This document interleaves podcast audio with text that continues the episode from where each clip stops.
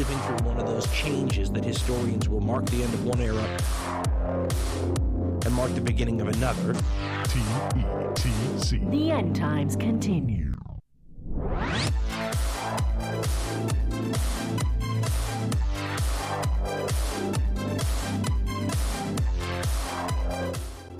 Welcome, welcome to the End Times Continue. Recorded on this, the 24th of July. I'm Dino. How's it going, my friend? It's the 24th already. That, that just like kind of hit me. What's your name? Who I'm- are you? Oh, uh, my name is uh, Billy Bob. Oh, nice. Yeah, I didn't expect that. Ah, I am Ace, and we are back. We are back again this week. We are The end times keep continuing. Yeah, they it's don't almost stop. like they never end. Yeah, The end times start rolling and they don't stop rolling. That's right. Yeah, just, just the end times all the way down. um, what have you been doing since the last episode? What have you been up to? Oh, you know, just getting into Twitter fights on Twitter, uh, arguments. You know, the same old, the same old. I like getting into Twitter fights on Truth Social. Oh, oh wow, that's a, now that's a that's a deep cut. Whoa. um, arguing with like 65 year old Republican boomers. exactly. No, I've, I, I, I, I do not have a truth account because I think it's a honeypot. Anyway, um, the the uh, I I so I spent the last week or so fucking with things. Um, I, I I'm building a server out of an old computer that I've got lying around, and then I realized I can't complete that server until I have money for drives because the drives that I already have aren't going to work with it which is annoying. And then I was uh, during that time I found a terabyte drive that I just had collecting dust, and I was like, well, I might as well do something with this. So I dropped it in my tower and put Pop OS on it, and then it took me another like 24 hours or more to get audio set up in Pop OS. But I'm currently recording in Pop OS, and that's fun because it's not Windows. I sent you a picture And of my. uh, and you, yeah, you showed me a little bit of this too, like your end result. it's like spaghetti code. all of the audio routing spaghetti that I have, like you can see the lines. I'm using uh, QJack control. All of the lines, all of my audio routing is. It looks like spaghetti. It's actually pretty organized, but it looks terrible. the there's my and my my vocal chain sounds so good in in Jack. It sounds really really or not in Jack in uh, in Carla. It sounds way better than the one that I had set up on Windows. Which is why I wanted to make sure to get pop working for this recording Yeah, your voice was sounds really crispy. it's yeah, it's just nice and uh, my other one was so Nice and compressed and it was very chunky and all the all the it was it, Yeah. it sounded like it was it was just it was just really really compressed into like a single it was bad. Um sounds way better now. I'm hoping it comes through at the low bit rates that we export these files at.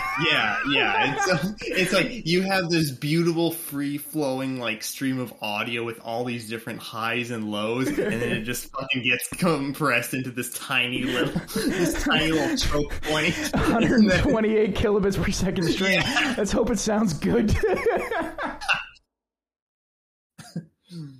I don't do 96. 96 is too low. It's too it's too low. If you have any kind of interesting like are, are there's stereo effects in our theme song that I put in there. They get lost on 96. I have to do 128. I'm sorry for the extra data that the 128 takes over 96. But it's uh, I I can't do 96 to this to this audio. I just can't do it. you become an audiophile podcast. I know, right? Speaking of, uh, there's topics to this show. um, and we said on the last episode, we said that we would talk about the Sri Lanka situation. And uh, one of the things that I wanted to do, it's it's interesting. The coverage on it has been interesting, but there's not a lot of background. A lot of people are just saying like, "Yeah, Sri Lanka uh, ousted their president," and it's like, yeah, but why? Like the the details aren't really being talked about. like how much how much have you seen about the the like the reasoning behind this story? Like why Yeah, this is I, I myself, I've seen very little as well, so I'm I'm kind of like in I, I'm in more of the dark than you are about this story, yeah, quite honestly. So I dug up a couple of timelines and some stuff about this, and and the thing that it, it all kind of it's basically these are uh, this is entirely economic. Some people are trying to frame it as if it's COVID. Um, and and certainly COVID has a, a part to play in this, as in like the the, Yeah. the economic situation that precipitated from COVID and stuff like that. But this is not about like COVID restrictions and stuff. Like that's not what they're protesting. Um, what happened was uh, the um, there was effectively precipitated in part by COVID. There there was an economic collapse that was taking place, and uh, Rajapaksa, the the president, um, uh, declared a state of emergency, and this happened in April. Actually, happened on April Fool's Day, which is itself kind of funny. Well, that's why they're writing. No one believed it. Yeah, exactly. So- no one thought it was real. yeah, Um, everyone they're just trying to call it their bluff. Like, come on. Exactly. So in the following days, his cabinet resigned. they they just fucking left. Um and then on the in in you know mid-April, several things happened, early to mid-April. Uh, on April 10th, uh, Sri Lanka's doctors said they were nearly out of all life-saving medicines, warning that the crisis could end up killing more people than the coronavirus. And then on April 12th, the government defaulted on its foreign debt. Oh, That uh, uh, everyone's heard of like countries defaulting on their debt and what happens if the U.S. defaults on its debt and well, this is the you know, okay, things are slightly different for the U.S. and versus Sri Lanka. Um, because Sri Lanka's currency isn't the world reserve currency, and Sri Lanka's currency isn't what uh, oil prices are measured in. right. so it's slightly different, but the economic situation that is exemplified by defaulting on debt does look like this, where it's just it's just trashed. The economy is trashed. Um, uh, and then on April nineteenth, police killed a protester.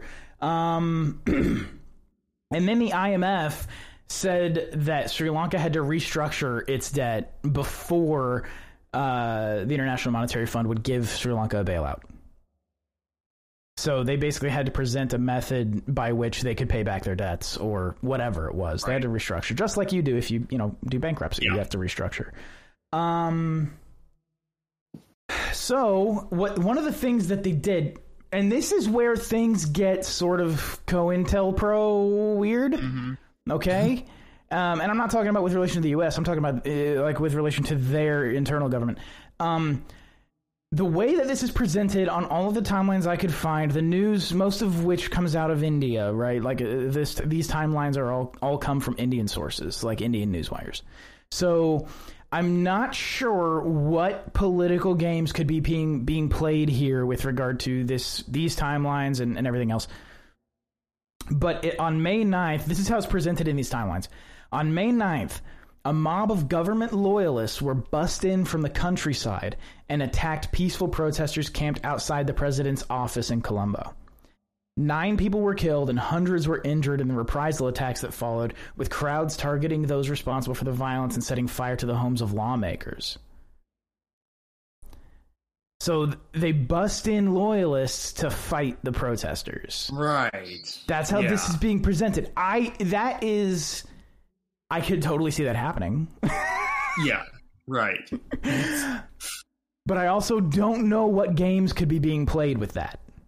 Yeah, I just don't know enough about like the geopolitical structure within the country itself to like you know really come up with um, a reasonable like guess even to Yeah. that. But it's certainly it's always a possibility when whenever you have like factions being bussed in, if, if that's accurate to like what the report is saying, uh, then that's that raises some eyebrows, right? Like The other uh, question too is like India's relationship to it. Does the media in India have a an, an interest in making this look as bad as possible for the government of Sri Lanka? exactly, yeah. So they could, you know, they could be couching things or, or spinning things. Like that's the that's the thing about media, man. You never know. yeah, you, yeah, you, exactly. So it's like you. Ne- it's true. You never know exactly if what you're being uh, fed through reports is actually even accurate, or if it is some ploy to like you know uh, demoralize or delegitimize a certain people or a certain group. Exactly. Exactly. So it's um, uh, it's, but I, I also wouldn't put it past the government to do this. So it makes sense. Absolutely. Um, yeah. So uh, on May 9th, uh, Rajapaksa resigned as prime minister and was replaced by uh, okay this last name is wild so it's going to take me a second. Um, replaced by and i practiced it and i still don't know it. Uh, replaced by Ranil Wikre, okay the first half is wikram okay. essing. So i'm assuming i'm assuming it's uh, wikram essing. Okay. Uh, political veteran, already served several terms as premier, yada yada yada. Okay. Um, shoot to kill orders on May 10th. The Defense Ministry orders troops to shoot on sight anyone involved in looting or causing harm to life. But uh, protesters defy a fresh government curfew, which is rolled back at the end of the week. Um, top police officer in Colombo is assaulted and his vehicle set ablaze. Very nice. Very nice. Uh, the U, uh, on June 10th, humanitarian emergency. United Nations warns that Sri Lanka is facing dire humanitarian crisis. Um, and uh, more than three quarters. This is where you get to the meat of what was going on. More than three quarters of the population had reduced their food intake due to the country's severe food shortages. yeah, that'll do it. Yeah, Like that. hungry Yeah. people riot. Um, Yeah. Fuel, uh, and then on June 27th, fuel sales suspended. The government says Sri Lanka is nearly out of fuel and halts all petrol sales except to essential services. So they ran out of gas and they were running out of food. Yeah. That's when this shit That will do it. Yeah. Like that. it's like you know people always wondered like uh you know there's always this kind of like meme going around in like the zeitgeist that always talks about like well you know we had uh, you know why don't people stand up and you know hold their government accountable like they did in you know 1776 or something talking about like the american people right Right. but it's, but it's also like you know capitalism is just it's too damn good at what it does really uh, where it's Yeah. like people have way more to lose. Uh, I mean, people, you know, people had their, you know, they risk. I'm not saying they didn't, they couldn't lose their lives back then. People will risk their lives, but they're generally not willing to risk their lives unless their lives are already at risk in the first place. Um, and this is often what you see in like uh, people who just like decide they have nothing left to do but decide for violent revolution is that well if there's a lot of food and you know you you can provide for your family things are relatively okay even if they suck most people aren't going to actually revolt uh, if they're if they can like you know go to bed with a relatively full stomach at the yes, very least exactly. these violent revolutions always happen when people are poor they're starving or they feel like they can't provide for their families through like legal means necessarily then that's when this then that's when the facade goes down And It's like okay food- well we're it- going to kill our leaders Yes, Which is- exactly. yeah. It's it's it's deeply personal stuff. Food, uh, Yes. religion. I mean, a, a- a Yes. major motivating factor for the American Revolution was was religious. Um, Yes. They weren't necessarily hungry, but their religion yeah, it was yeah, right. They weren't exactly. they they thought they thought like the uh, church was going to be established in the colonies, like the like they Exactly. thought. Oh, yeah, It was most. It was a massive religious motivation. So the the, Yes. the, the this whole thing, like it's it's intensely personal stuff like that. People don't people don't do revolutions. Um, because Derek Chauvin choked a black guy to death. Like people don't do that. Like that's not going to cause revolutions. Revolutions come when people they'll do are riots, but not hungry. Exactly. Yeah. Exactly. They'll burn shit down, but that's tertiary. Um, not Right. tertiary. It's uh, transitory, like inflation. Yes, Um, Yes. it's, it's uh, th- that's. I mean, that, there's no real revolution going to come out of that until people are hungry. Yeah. Um. Okay.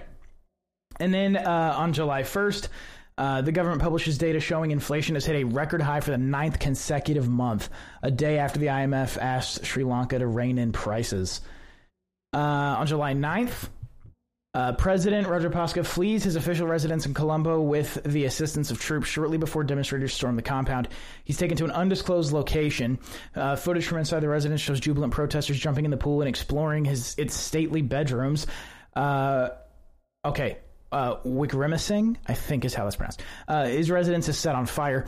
Uh, police say he and his family were not at the scene. Rajapaksa later offers to step down on July 13th. Uh, parliamentary speaker. Um, Oh God, I didn't practice this name. Uh, Mahinda. Oh no! Mahinda uh. Uh, with Abawardana. that. I don't know how aggressive you're supposed to be with the phonemes. Uh, says in a televised statement. On July 13th, the president flees the country. Uh, President Rajapaksa flees uh, to the Maldives on a military aircraft. Uh, accompanied by his wife and bodyguard, his departure comes after humiliating airport standoff in Colombo, where immigration staff did not allow VIP services and insisted all passengers go through public counters.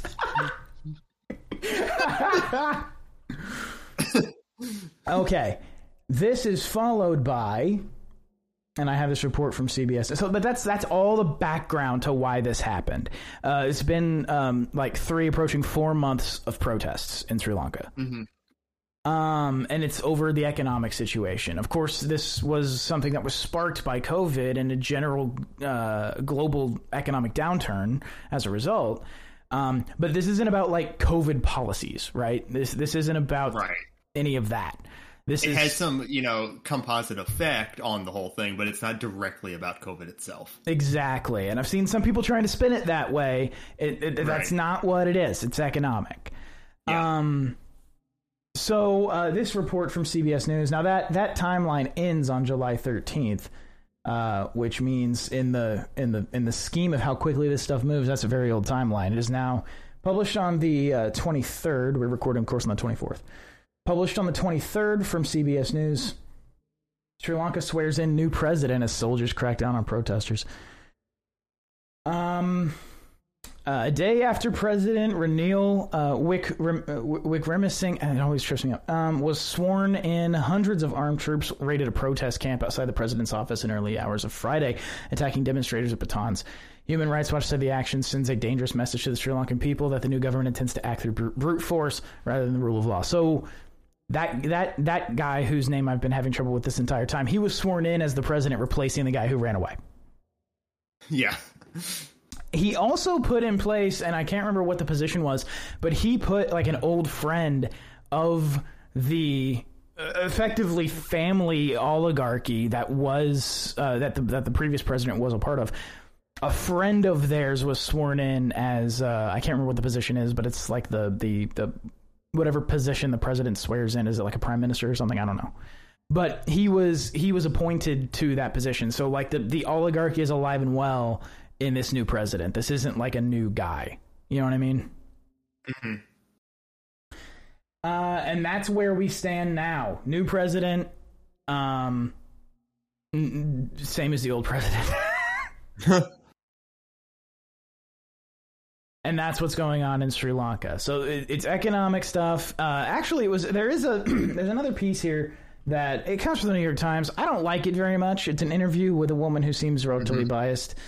Um, but she was talking about this stuff, and and she like she frames, for example, she frames the whole protest movement as incredibly peaceful, and like when they went into the residences of the president and stuff, they were just like walking around. Yeah, they swam in the pool, but they were like walking around, kind of treating it like a museum with a pool. Um, of course, ignoring the fact that they burned down the other guy's house. Like, so so she's got a there's obvious bias here. Right. Yeah. Um, so I don't I don't know if I want to. It's from Yeah. uh, it's called Sri Lanka's Uprising. It's from the New York Times. It was published on the on today, the twenty fourth. So uh, if you want to go read that, go read it. But be aware, it's incredibly biased. and of course, they have to talk about January sixth. Oh. God. I can't. Wait, how did they connect it? How did they connect it to January? I'll like, I understand, like, I understand the connection, but I, I'm trying to. Were they trying to say that? Oh, we faced a similar thing, you know? That time, it's like, Um, okay, so this is how it was done. Uh, the question was asked I can't help but compare this to the insurrection at the U.S. Capitol. This seemed much more peaceful. What? more peaceful, wait, wait. They're trying to say that they're trying to say the Sri Lanka one was more peaceful. Yes, Wow. They burned down a guy's house. It's like, man, I, I wish. if only the January 6th fucking uh, Yeah. riots were as peaceful as peaceful as the ones in Sri Lanka. It would have been way cooler. Um, yeah. uh, okay, uh, and the, the response from the individual, uh, oh yeah, I couldn't help thinking of it either. There were several differences. Fucking, for one, these people were not armed. It was also a bit spontaneous. There was no clear leader. They did not do it in association with any politician or political party. But the big difference was that these protests, these protesters had widespread support. Ordinary Sri Lankans were applauding them and even participating. People who would otherwise never be involved in activism or protests were happily wandering around the properties, enjoying themselves and basking in the success of this movement. That's such a that's such like a liberal mindset too. It's like, oh, this was okay because it, most people supported them doing it. So if most people hadn't supported them doing it, then it well, it wouldn't have been okay. Yeah, then it would have been very much shows you their mature, their majoritarian like worldview, like, that Exactly. they view things through. That's interesting. It's fascinating, but uh, like it's it, the the the way that this is framed. Again, they burned down a man's house. Just because he's a politician, they burned down his house. And when you see when you see um like uh, video footage from inside the Capitol building from January 6th, you see them walk in and they are they're all just like looking around, like they're just walking. A dude stole a podium. Another dude Yeah, took oh. some envelopes. Yeah, Like that's what happened. He put his feet up on Nancy Pelosi's desk. Oh, the horror! right. They were just walking around. They were walking around on the floor of the Senate. I mean, if you remember the fucking uh, what was it, whatever his name was, something shaman. I can't remember what they ended up nicknaming him. But oh he- yeah, like just- base shaman or something like that. right. But he was just standing on the floor of the Senate. They were burning Yeah. shit down. They broke in and looked around. That's exactly how they're trying to frame what happened at the president's house. right. Ignoring the fact that the prime minister's house i'm assuming that's what his position was before he was installed as president uh, ignoring the fact that they burned his house down Right. it's fucking it's hilarious to me the level of bias in this shit Yeah. god i can't it's this is, Is that all we have on Sri Lanka? That's all we've got. Um, Okay. But it's a it is a legitimate people's movement. It's based entirely on uh, like this isn't what the, the reason I say that is because like this isn't the fucking CIA, right? This is a this Right. is a legitimate people's movement. These are hungry people who don't have fuel, Yeah. and that's what's The, that's the most obvious explanation is generally the correct one, and it's usually like, well, if people are like starving in this country, it's like, yeah, this is kind of what you would expect to happen. uh, in most Exactly. cases. No gas. The, the the government said we're not selling gas to the public anymore. Okay, yeah, they're going to burn Oh, down some buildings. Like, yeah, Yeah. can, Yeah. You can't. And, but, like the one thing that I did think was interesting. I'm, I'm sorry. I, I, I know we're trying to move on from this, but one thing one thing that I did think was interesting in this article is that in in sort of wrapping up the background for this, this is a very short answer. But uh, in this little interview, you know, typed up interview transcript, I don't know how they're framing it, but um, the question, what led Sri Lanka to this point? The response, um, for the past six months or so, economic conditions for everyday Sri Lankans have grown increasingly difficult. Things like fuel and cooking gas became increasingly expensive and hard to find, and inflation soared. New government import bans meant goods from overseas, like chocolate and coffee beans, disappeared. In Sri Lanka, there's a sizable middle class. This is where it gets interesting. In Sri Lanka, there's a sizable middle class. People are not used to scarcity, so they noticed immediately when things started disappearing from shelves. People were upset about that, and the ability to carry on became all but impossible in the last month or so. So it's uh, uh, uh, the the I don't know what people's perception of Sri Lanka is, but according to this piece, um, it's it's uh, analogous, I suppose, to the U.S. with the with the exception that I imagine the poor are poorer uh, in Sri Lanka than in the U.S. But there Yeah. is a there is a middle class that is satisfied. There's a middle class that has full stomachs and drinks coffee. You know what I mean? right. like that seems to be the the the kind of so so and, and analogous to the US when things start disappearing and prices go up everyone knows all at once Right, exactly. Yeah. It's it's not like there's you know it's not like it's a bifurcated sort of class where there's poor people who barely have electricity and rich people running things there's a middle class and that middle class fucking notices when the price of meat and coffee and and gas goes up yeah. It's it's not usually like just um poor people who like rise up and like rebel. It's usually when the middle class becomes poor. Uh that's usually when you see like actual like uh revolutions and things you like have that. to have like, something to lose something so Yeah, exactly. I mean, things have to get bad, right? Yes. um, if things are always bad, uh, like Yeah. you have in a lot of these places, a lot of these developing nations with bifurcated sort of societies where everybody's poor except the people in charge and they're rich. You know what I mean? and they're very rich. Yeah. So like you have you have those kinds of issues where where uh, you're not revolution as a as a concept is rare in that kind of situation because you you got. Uh, you'd think it would be more common than it is because you got nothing to lose, right? But Right. things you have to feel like it's worse. Right, exactly. Yeah. Um, if you've just grown up in a situation where you've like been poor all your life let's say you're not necessarily if you and you continue to remain poor it's a you know it's a shitty situation but you're not you don't necessarily feel robbed of something Right. um necessarily as much as you would if you were like if you had a lot and it was taken from you or it, um, you just lost it because of like um, the government's policies or economic conditions of any given like country Exactly. And I'm not saying that like the, that doesn't happen, right? Yeah, that, that that bifurcated societies with a very poor class and a very rich class, that those very poor people don't, you know, rise up and eat the rich, basically. But but it, it absolutely happens. But I, I I would argue that that's still precipitated by things getting worse. yes yes You know what I mean? yep So it's it's one of those very interesting things. I I, I tend to uh, I I don't generally um, I learned a long time ago not to assume kind of what the social strata situation is in other countries, especially in Asia. Um, because it's very surprising sometimes you to find out that you know, for example, a country like Sri Lanka has like a very solid middle class, like a very firm, um, functional middle class that has some luxury goods and and you know, much like the middle class in the U.S. might kind of live paycheck to paycheck, but they can afford coffee. You know, right uh, it's a it's a very interesting thing. Um, okay, so we can finally move on from that.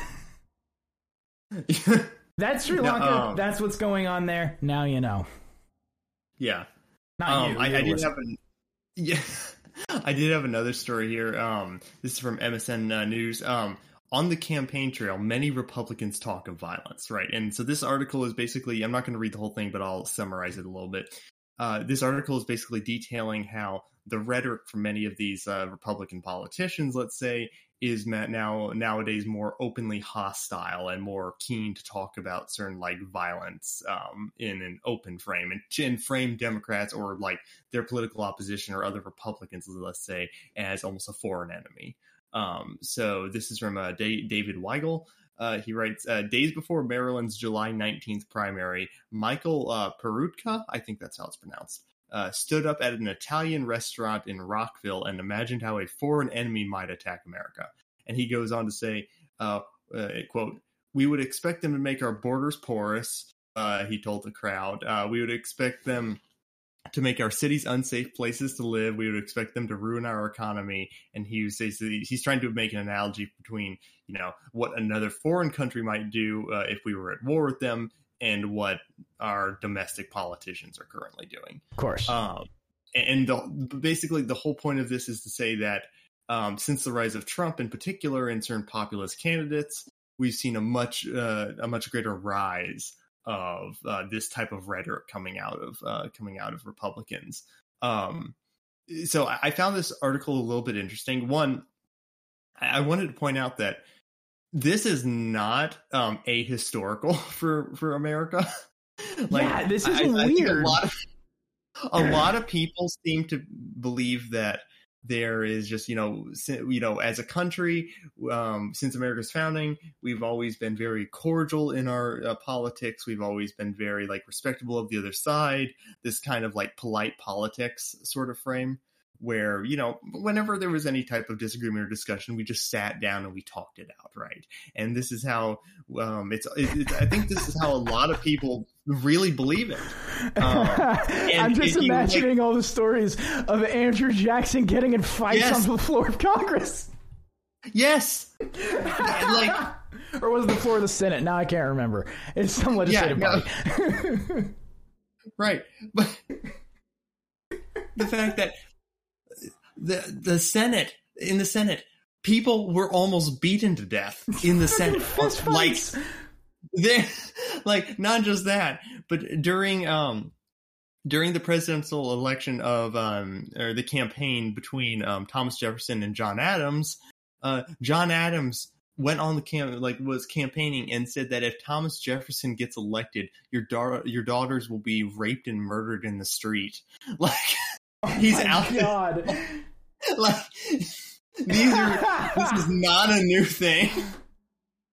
It's it's new in relative terms in the sense that a lot you know uh, for the past like I don't know since I don't know the maybe the 80s and 90s and I guess a little bit before that even um, there have been uh, like a much more of a respectability for like the office. Well, right? especially since But- I mean, you think about what happened, um, and, and it does go back to kind of the 80s and 90s, but especially post 9/11, there was this kind of there there was this kind of cultural uh, uh, moment of unity. Um, that lasted through the Bush administration, and I think into the Obama administration. I mean, there's there's as much as people hated Bush and Kanye, George Bush hates black people, all that stuff.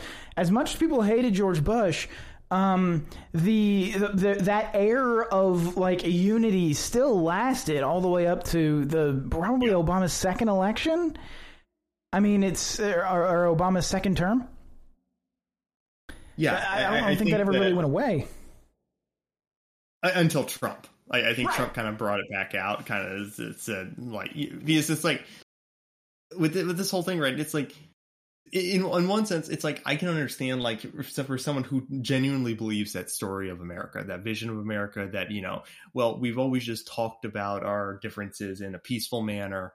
And you know we've resolved them peacefully, and, and and there's some people who, most people, in fact, I'd say, who genuinely believe that's what the political process is. They genuinely believe the mm, politics in general is just people come together to resolve their disputes. That's what they think democracy is. I, to be Right. More specific.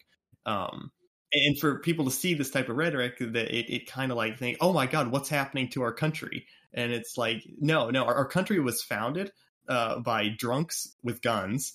Uh, who who shot each other in the street when they had disagreement. People like forget. this is People forget that the core of United States political life began with a shooting war. Like people, yeah People people Yeah. absolutely forget that the core of American political identity is violence. Like the core Yes. of American political identity is a violent event, the American Revolution that is celebrated. It's it's people were okay. People were lied to about what happened at the Boston Massacre in order to justify a shooting war. right. Like the Boston Massacre, I'm, I'm not saying that people weren't killed by British regulars of the Boston Massacre. They were. But those people were also throwing rocks at those regulars. like, it's not like they were peacefully protesting and throwing. One of my history books when I was a kid said that it was snowballs. oh really? Yes, that they were just throwing snowballs at the regulars, and it's like, yeah. Um, some of the more accurate accounts uh, said that there were snowballs, and those snowballs had rocks in them. oh, the snowballs had rocks. so it's one of those things like that. It's it's. Uh. yeah but yeah no like the um, like that's that's the funny thing right is that american politics it's almost like for, for most people when they talk about american history it's almost like and you know even this is being generous but even like pre-civil war america just does not exist it only exists in like tales to like demonstrate a, a lesson about slavery that's it it Yeah. doesn't actually exist uh, or Exactly. it didn't actually exist and it has no like uh, you know heritage there's no like uh, genealogy that leads up to now from it it's like no uh, this and this is you know when people talk about January 6th, it's like no uh, insurrections and you know that I'm using that term loosely here in the January 6th case, but it's like that's as American as apple pie. like that. is- Absolutely. Absolutely. so when people talk about this violence, this violent rhetoric, it's like I, I like there's just been this like you know this type of respectability politics where it's like people have lived this lie where it's like they really believe that the vast amount of people don't like genuinely hate the guts of like the other political party. Like Yeah. they genuinely do. And and they're getting and like the whole rise of the populist movement in general was this idea that these people that you hate are siding with the other people who are supposed to represent you and hating that other side and then they're buddy buddy with each other right? That's that's why pod the whole populist thing even got off the ground in the first place was is like um republicans in general but also democrats too feel like they're getting screwed right it's like oh you're getting screwed by the big guy um that Right. type of thing so yeah I, I don't think it should be surprising necessarily that this is kind of the result um it, it, it's really it's a really interesting frame of reference because it's like uh like if you look at like political violence in america from like elected officials it's like this happens all the time uh, Oh, uh, yeah. uh, charles sumner uh, the, the senator who was trying to advocate for the abolition of slavery was almost beat to death on the senate floor. Like almost murdered. He was he uh, senators got up with their canes and started like just uh, uh, assaulting him. He almost died on the senate floor. He was a senator. Uh, this idea that um, oh god. I can't understand it. I don't understand how people can lose sight of he was a congressman not a senator but yeah oh no Yeah, he was yeah. a senator yeah yeah he was a senator. uh, the, the, the, the, what i can't i can't understand people who don't have a fucking short it's short memories it's short fucking memories Uh, americans have such short fucking memories Absolute- everything is new nothing is no, everything is novel there's no history to anything Exactly. Absolute goldfish memories. There's no uh, I can't I cannot comprehend think being surprised and some of the quotes in this piece are like not even not even like violent rhetoric. Like they're rhetoric that Right.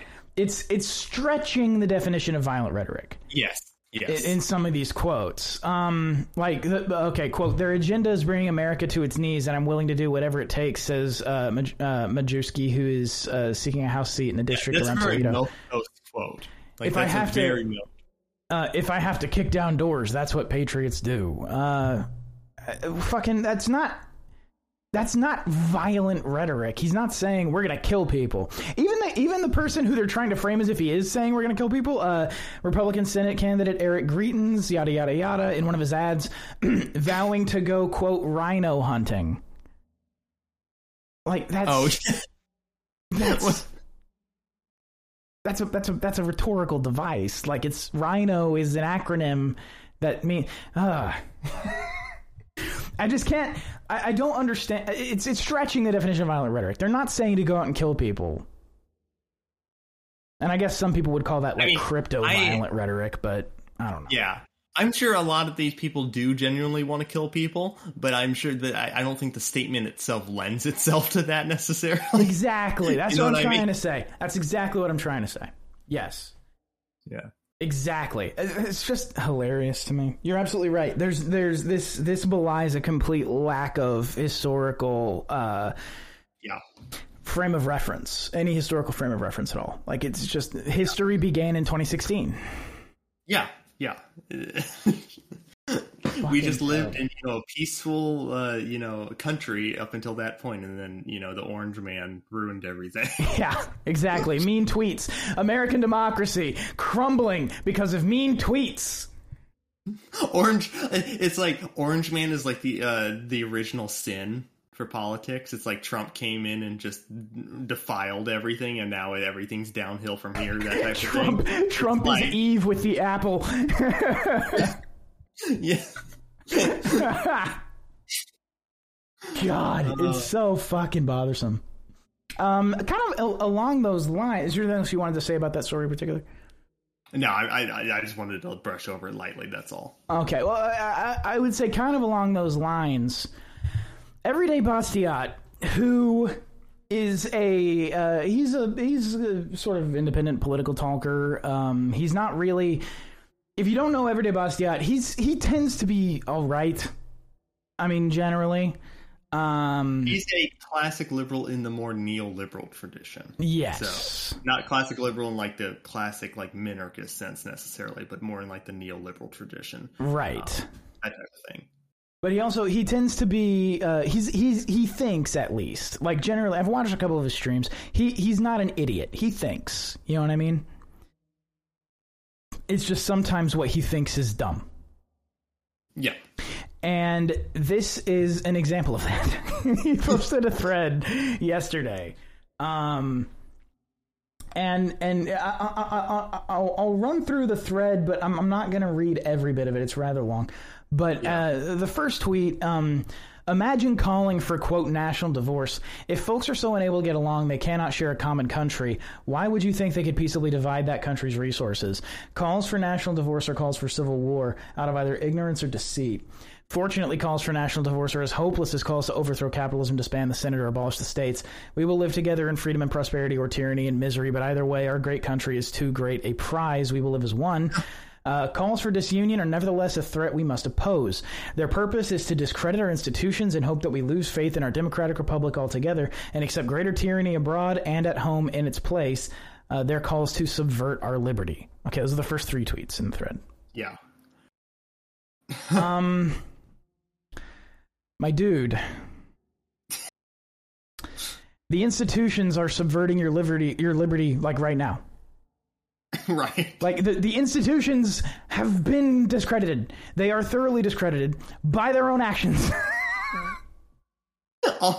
Also, uh, I, I just wanted to say he talks about like, well, you know, um, if you can't get if you can't get along uh, like within the country, what makes you think you could peacefully divide up the resources? And while I don't think that that criticism is without some merit, the point is that if you stay together, you're more likely to, you know, in, ensure violence later on, right? That's Exactly. It's like, gonna- so, like from an, It's like like if, if two couples are having a divorce right um the the fact that there might be a, a a really heated court battle maybe to divide up the property between the two uh, uh, parties right but the fact that that could happen doesn't mean that either party necessarily wants to stay in the same under the same roof together uh, exactly. right? Because that might be a much worse thing um so. Because they'll end up killing each other anyway.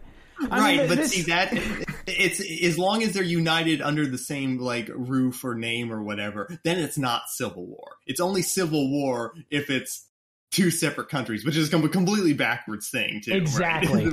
it's, yeah I, I don't have I, I can't I don't understand this line of thinking where the assumption is that the United States must stay together uh, because right like I, I, I can't find in this whole thread I can't find a reason that the union Right. is sacrosanct. I, because our country is too great to uh, too great of a prize that's that's all he says that that's Yeah. the only reason i can see but that alone is that it's like okay what why do you think this Yeah, there's no justification. Why why is the union so sacred to you? Uh, because it's a sacred thing. Okay, but why? Like what makes the union so special? right Like And, you know, this is something. This is something that bothers me too. About right is that they they talk about well because he he says here. Wait, let me find it. Um, uh, let's see. Yeah, calls for disunion or nevertheless we must oppose it.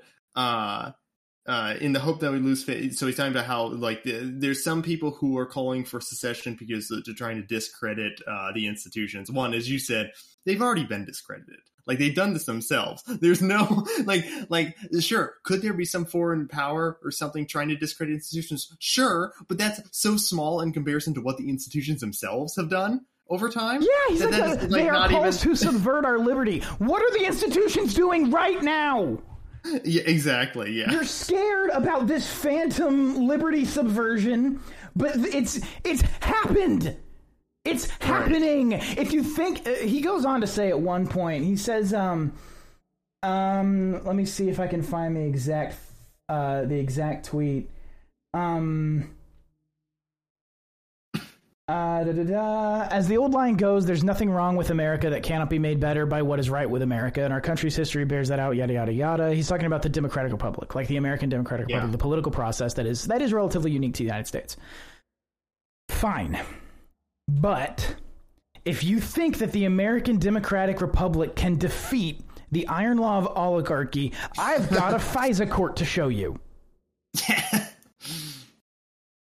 there's a there there's this is there's this weird thought that um, American um uh, and it's it's weirdly specific to, oh maybe it's not weirdly specific to them but on a global scale but it's the American um moderate yes. ignores the iron law of, ol- of oligarchy like it doesn't exist I don't think most people in America have even heard of it. To be quite honest with you, Dean. oh Like, sure I, I- and I yeah. understand that I, I like agree. the- I, but yeah, Yeah, like not the formal thing. I, I mean, but but just the the under. I think it's relatively understood. We have phrases that float around, things like "power corrupts," and Yeah. uh, like these kind of these. I mean, I think people can get a glimpse of it, but I don't think they've ever fully like contextualized like what it actually means. You know what I mean? So oftentimes they'll say, well, they'll, they'll see the corruption from the oligarchy, but they won't see the full oligarchy itself, right? They'll never peek behind the curtain all the way. They'll just see little glimpses behind the curtain that, oh, this is you know really bad. Um, but but then most people seem to think, oh, we'll just replace them with someone else. right, you know? like like voting works. Like they think voting Yeah. works. And it's it's it's it, it's such a horrible lie. Um, it, this this thing this if the iron law of oligarchy, and I- I'll, I'll just, just a short explanation. The iron law of oligarchy basically states that any democratic organization will eventually become oligarchic.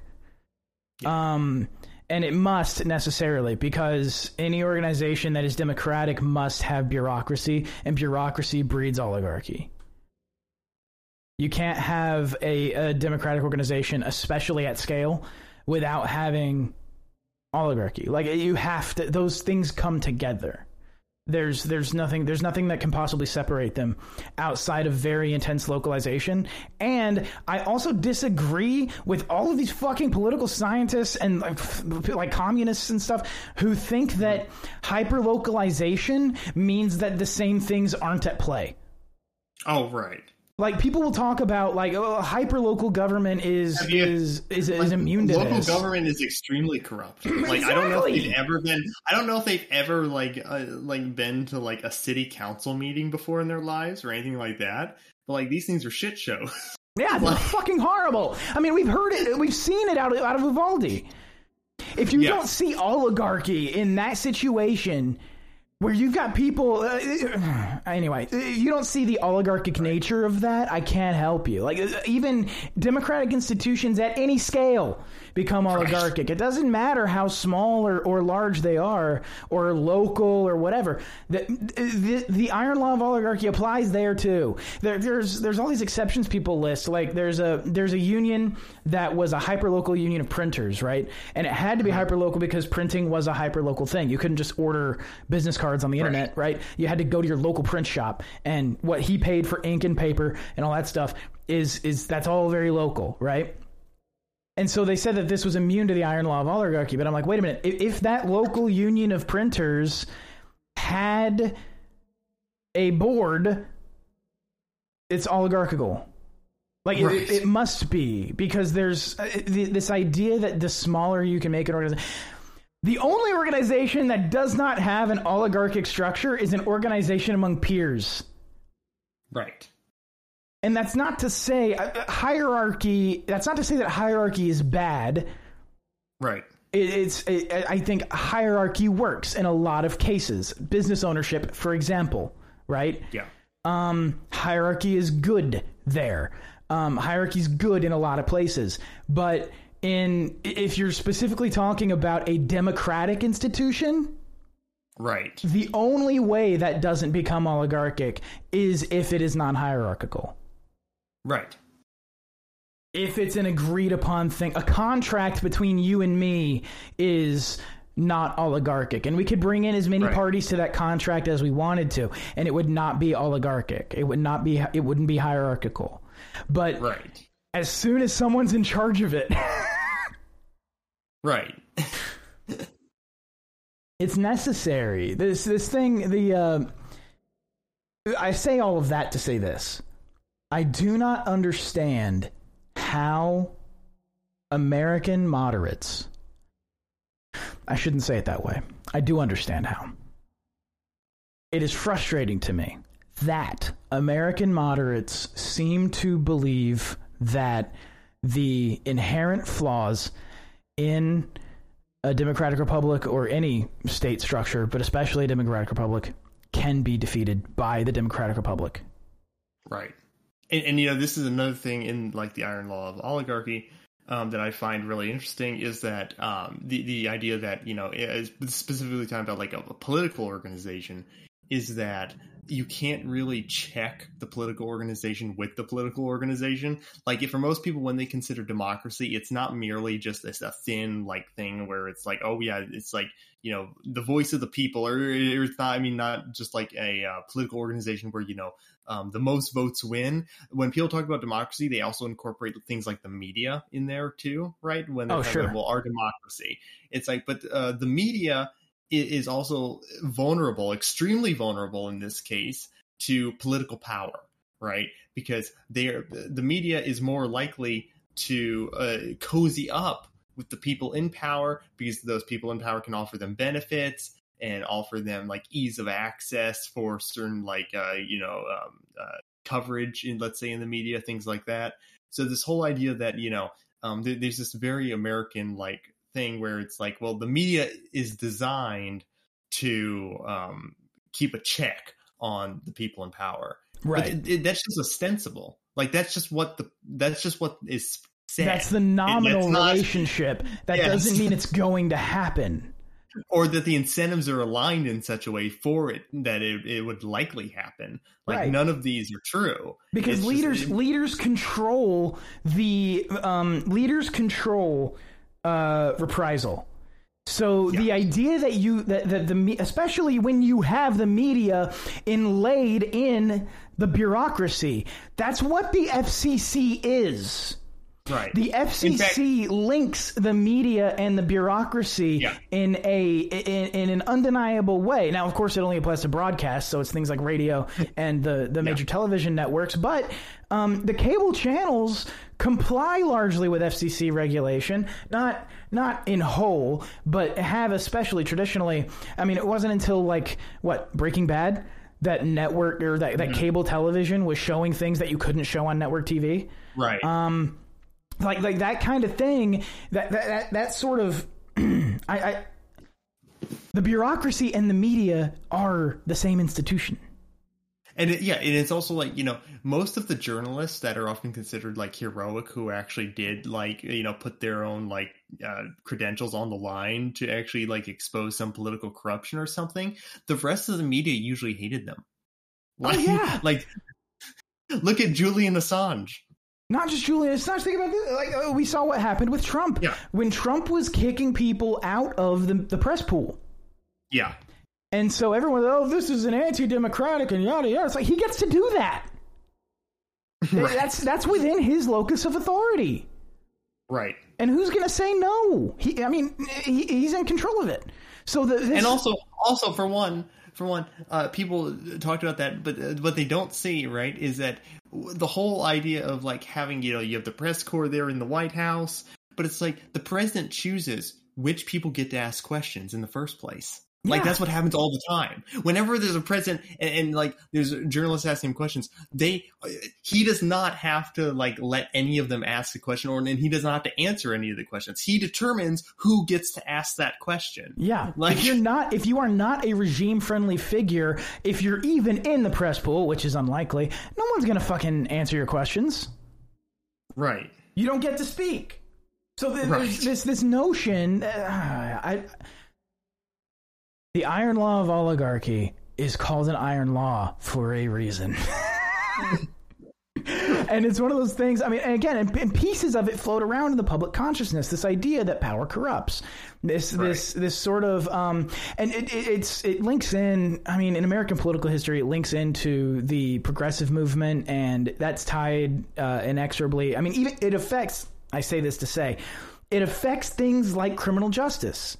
The uh-huh. whole movement against jury nullification is rooted in a progressive era elitism. The- Yes. they they they were actively hate they actively hated juries. They thought judges should be the ultimate deciders of fact and law. Right. The, the progressive elites. I mean, this was this was something Roosevelt believed. The the the progressive elites, Teddy. The progressive elites um, believed that they should control everything. This this theory, Yes. elitist theory, is true political elite theory. theory, Yeah, and, and it's and it's one of those things that you you. All of this is rooted in part in that. At least that's where it began in the United States. But you even have things going all the way back to fucking Plato's Republic, where you have you know Oh the- yeah. th- that's what the lie is. That's what the when you when you tell people that certain people have fucking gold in their blood and they should lead. That's just elite theory. Yeah. Like it, it, it, it's it's a. It, I, I don't understand. I don't understand it. I don't understand it. I don't. I don't understand how people can so ignore, especially when you have a population of people who have to like go protest their property taxes all the time and stuff like that. Where it's like, I mean, part of everyday life when you deal with the state is this. It, I think- illuminates this fact. I think for most people, though, it's just like they have a lot going on in their daily lives. Their daily lives are consumed by a lot of things, and to be they they just don't feel the need or ne- like uh, uh, they don't feel the need to even engage in connecting these theories necessarily because it's not like it's going to produce any fruitful results for them. Do you know what I mean? Absolutely. So like for a lot of people, it's just like, what's the point? There's no. It's like I'm not going to be able to change anything. I'm just going to try to live my life, which I think is a respectable position. I do But not wish blame people- them a but I bit do for wish- that. But I do wish people were a little more, um, at least consistent, or could see, you know, they could see the man behind the curtain a little bit more. Yeah. I, I think you're That would be- absolutely right. Most people living paycheck to paycheck, trying to make sure there's food on the table, they shouldn't have to care about this stuff. Yeah, Um, that is absolutely true and correct, and I do not begrudge them that. I really don't. I mean, there's there's people who get really mad at the population. And Yeah. and there are people who get really angry about like why can't you idiots see blah blah blah blah blah and uh, especially during COVID I had a little bit of that but I'm I'm at the point now where it's but, but that was also an extreme case like people are being forced to stay in their homes and not work if your primary Right. concern is putting food on the table th- now you should be worried right. Yeah, but in any case, I, I just I don't begrudge the average person, or and I mean by that I mean a person of average interests, right? Like person who's just trying to live their life and is not an autistic fuck like me. Um, I don't begrudge them that their concerns don't include my concerns. exactly. Yeah, It's- that's fine. But I do I still care about them. And and I Right. do still I do still want them to be freer than they are. And uh, because uh, I mean, and on, on some level, it's a little bit selfish. I mean, that's the Simone de Beauvoir idea: is if one person in the world is unfree, everyone is unfree. If one person is making decisions in a condition of unfreedom, uh, that affects every uh, simple causality. Everything that happens after that is affected by that decision made in a condition of unfreedom. You know what I mean? So yeah. I'm I'm more of the more of the thought process of like. I I think it was Mencken who said, like, I love freedom, but I don't love it enough to force it on people, which is a little bit of a paradoxical statement that I don't like. I, I don't agree with in the sense of, you know, in the in the literal sense of what those words mean together, but I get what he's saying. Do you know what I mean? I In the way totally that- understand that. Yeah. yeah in where it's it's like um i'm fine i- i- if like people aren't willing to actually you know uh, if, if they don't care about their freedom to a huge amount um and they're not being imposed upon like to a huge extent to where they're suffering then i'm not going i'm not going to like you know um not to say i wouldn't i'm not going to like support them if they in their freedom in trying to find their freedom but i'm not going to like you know um, it's not going to keep me up at night. Do you know what I mean? No, it's I, not I agree with that. I agree with that. I guess it's I guess it's a, a, the difference between a practical view and an existential view of the thing, where it's like uh, from a practical perspective, I totally agree with you. I, I, I can't. I, I'm I'm not. I'm not out here telling people, or well, I guess I am, but I'm not out here holding a gun to somebody's head saying "care about this shit." Like I don't, I can't Right. do that. Right. Exactly. you know what I mean? and also also like I, I think it's kind of freeing to say that okay you can you can tell these people all these things but ultimately it's out of your control right? Like it's it's completely out of your control whether they actually you know um, follow through on what you said or not or like um, continue on the path to like learning and like uh, wanting wanting freedom in the first place it's kind of out of your control which is kind of a scary thing uh, for most people because they're like well you know because in, in some sense your freedom also is contingent upon them wanting freedom too That's the Uh, existential problem that I have. Is I, I do agree with Simone de Beauvoir when she says if one person is unfree, all are unfree. Like I, I, I- think that's true, but I, I wouldn't agree to that extent, but I would certainly say that certainly in your local community, if everyone in your community, like let's say, wants slavery, the idea that you're going to be enslaved or be oppressed by certain policies um, is highly likely. yeah, yeah. uh, something like that. Yeah.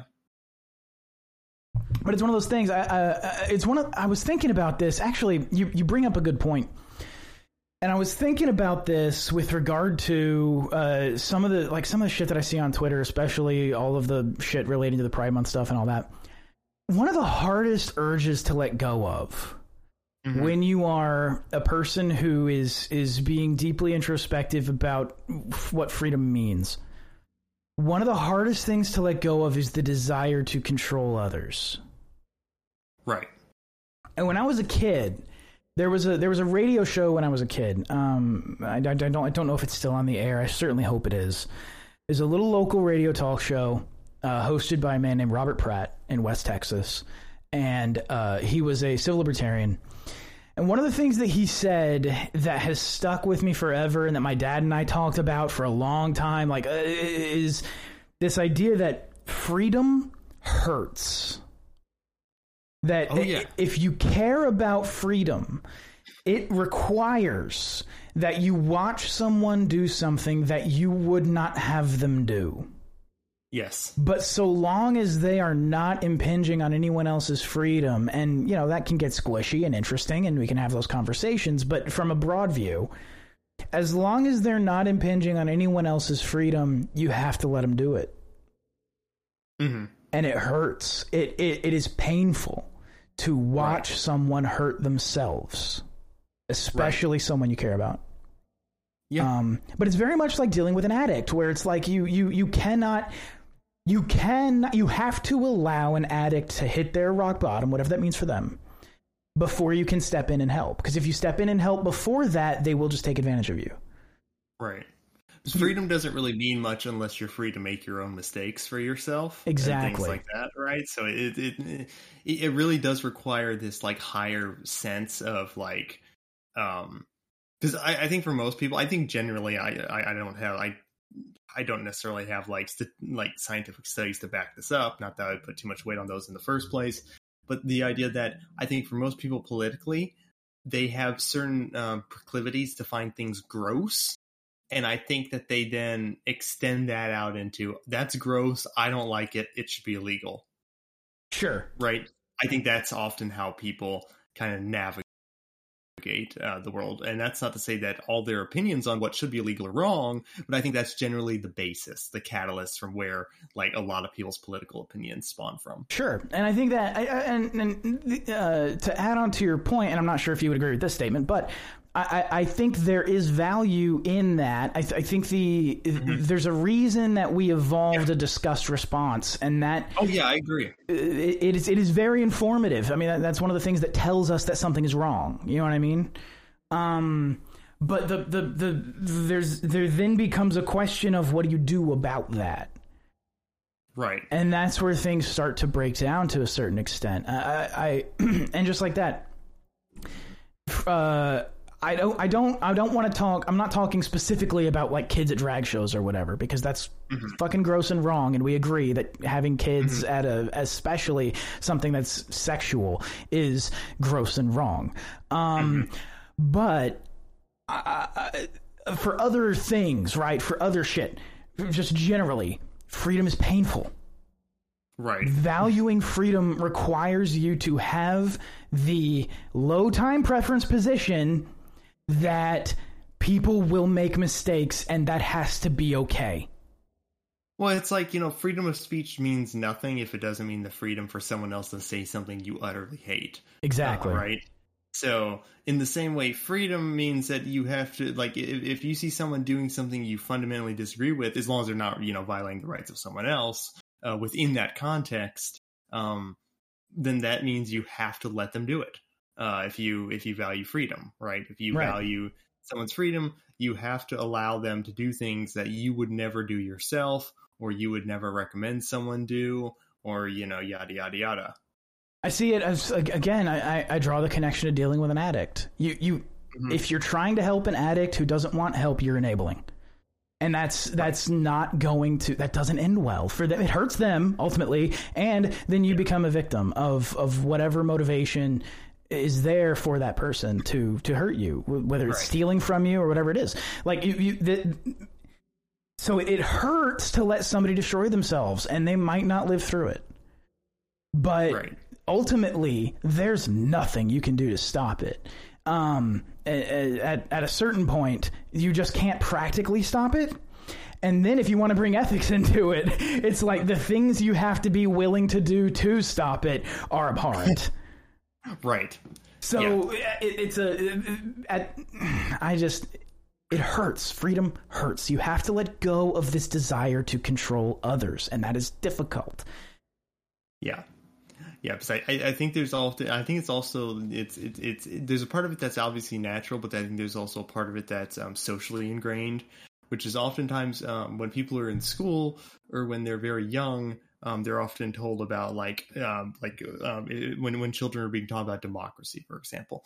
They're often taught about. They're often told to think about. Okay, if if you were the, what would you do uh, if you just could control everything, right? And that's how you should vote.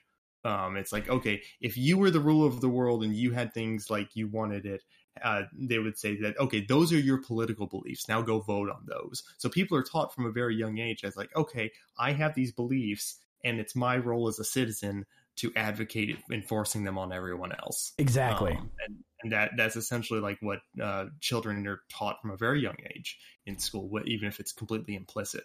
Um, so I think that's like a very like tyrannical type of like di- imagine yourself as a dictator of the world, and like yeah, imagine you could have everything. then you vote for that dictator. it, and then vote for that. yes, Yeah, exactly. I just can't. I, it, it, I, uh, I, I, think it's very. Uh, uh, There's also, I think, something to be said though about um as well that um I, I think that you see this. Uh, it, it applies to both. I'm going to use conservatives as an example here.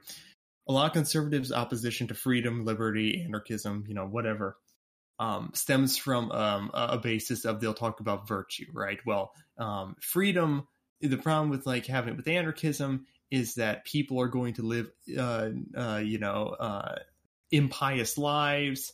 Um, cho- make and- choices that are not virtuous. yes, they're going to make choices that are not virtuous.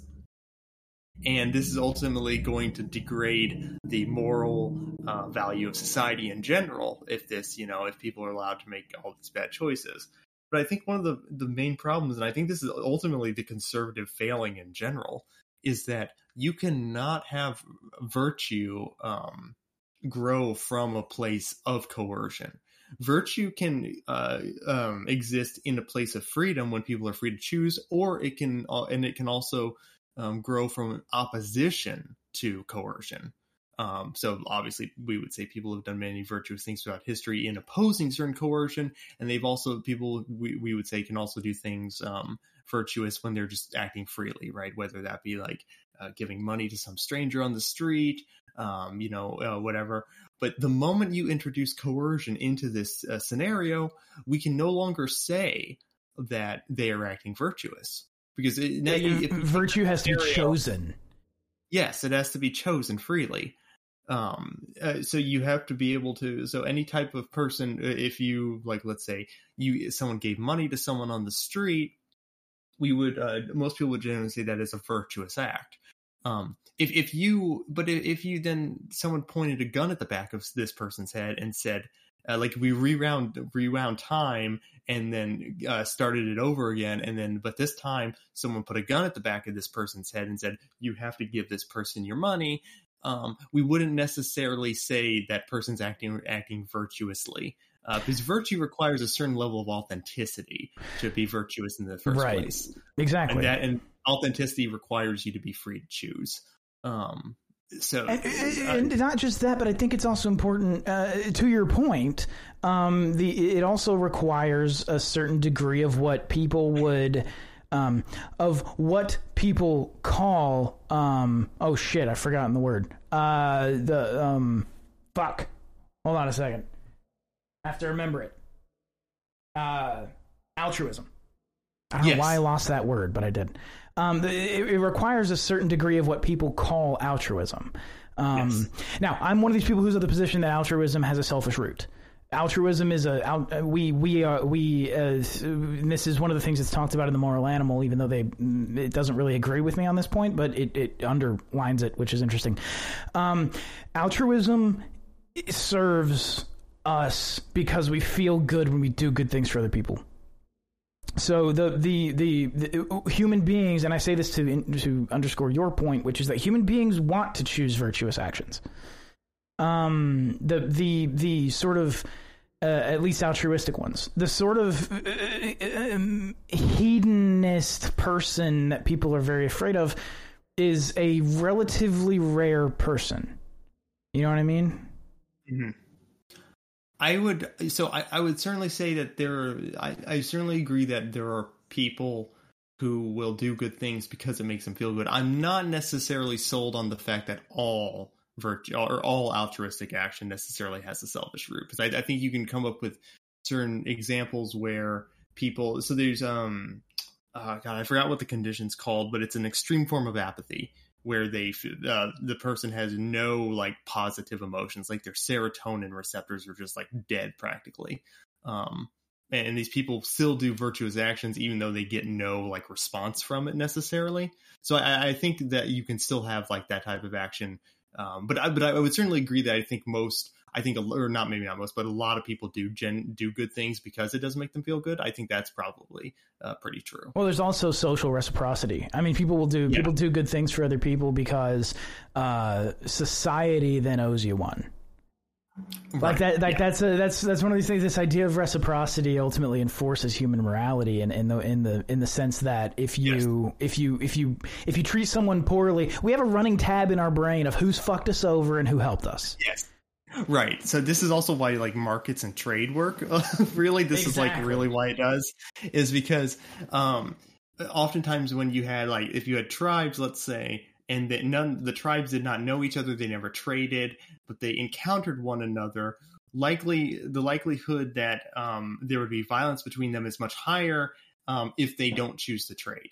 Right. If they Yep. don't choose to engage in any type of activity that could foster some type of relationship um, between the between Shit, the we talked about this before, and I can't remember the theory that that you're describing. What was it called? Shit. Um, it was a game theory thing. Um, Oh, oh, God, yeah. Um, ah, fuck, I can't remember. I can't remember. I don't remember the name either. But yeah, basically, basically the idea obviously is uh, the the moment you establish a co- uh, like a, a trade with someone, a partnership, you have established something that you know that this person at least is uh you know even in some shallow sense right? In the, even in the most shallow sense even it's because right because one of the good things about markets is that it works even if a person is completely selfish. Even if they're completely selfish Yep. it can still produce like altruistic ends. And that's what's like really cool about markets um so even if we assume that both people are only care about themselves in this case um, they're still less likely to do violence because they know that okay i have a trade relationship with this person and now i am going to get something uh, that i value and he's going to get something that he values and we're both going to like benefit from this uh, consensual trade and choosing violence raises the risk profile of the transaction. So, like, if you're then- if, if if you come across a tribe you've never met before and you decide rather than trading for their resources, you're just going to take their resources, now you've got to give up lives to make that happen. Exactly, and also not only is uh, violence in, expensive in just like a brute cost, but it's also expensive in the form of it's unpredictable. So not only do you Yep. ha- not have a surety that you're going to win a violent encounter, but you also don't know what the consequences of that violent encounter will be later on, even if you do win. Well, you have Uh, to. I mean, it ultimately it enforces uh, choosing violence. Ultimately, enforces the idea of genocide. If you choose violence, you must choose genocide because if right, you because don't, then you're going to get you're going to get retaliation. yes, at that point, there are you know? reprisals, and it will end poorly for you. Yeah. So in the end, everyone is poorer off, um, even like than they would have been had they just traded. Uh, Exactly. Right? So even if the, even the winner, um, he may have you know he, to the victor goes the spoils type thing, where yeah, he, I guess he has whatever resources are left, but the total number of resources that are left are now much lower and uh, worth much less now with less people there to Yeah. produce and. And and So- the other thing, uh, to your point, to the victor goes the spoils. That I've always, uh, I've not always, but ever since I've been thinking about this kind of thing, it seems to me that, that that's an incomplete statement. Um, Right. to the victor goes the spoils for now. Yeah. This. Yeah. Exactly. because there's there is uh, and we've talked about the idea of political victory being temporary in all cases military victory is too like your Yes. your your military uh, dominance has a sell by date and it Right. will eventually come so Yeah. the, the, the- forming a relationship thing that's about violence. codependent is better Right. That's the thing about violence is that it uh, spirals out of control once it starts. Um, even the person who, even if you had a plan about how the violence might go, you don't know that's how it's going to play out. Uh, you don't have an, a, a surety there, so there's always a much higher level of risk that is elevated once the violent encounter starts. And of course, once violence starts, it's much harder to de-escalate once you pass a certain threshold, right? right Um, at a certain threshold, it's almost impossible to de-escalate, uh, and that's why it's just it, it's it's a very bad just strategically. If you like like even if we're taking the the selfish man here uh, scenario where like he, all he cares about is himself, um, there are many good practical reasons why you should uh, you know it, it is better for you to choose peace and cooperation over over violence. There's a Um, story, it- and it might be apocryphal, but there's a story about Ben Franklin that um, Ben Franklin was a master manipulator. Uh, this dude was, uh, and he was a genius in that way. But one of the things that he, uh, and again, this might be apocryphal, but I heard this story a very long time ago and never fact checked it or whatever. But it's but it's stuck in my brain as being true. Um, at least the what it implies is true. Um, Ben Franklin had there was a guy who he did not get along with. He was he was, a, he was an opponent uh, politically and socially, and he um, needed to get this guy on his side. And so uh, I'm oversimplifying the story, but um, so what he did was he went to the guy and he asked to borrow a book. Hey man, I can't find this book. I can't find a copy of this book anywhere. I know you have one. Can I borrow your copy of this book? And the guy let him borrow it. And building upon that transaction, they were able to form an alliance. The oh right, like a foot in the door tactic. exactly the the funny little twist to the to this thing is that Ben Franklin had three copies of that book. right. So He he's didn't- yeah. It was a lie, but the the lie was designed to create. It, it, it was designed to manipulate the um the the this the, that reciprocity calculator, so that the guy then then thought, okay, well he owes me one. He's not going to fuck me. Right. Exactly. Yeah.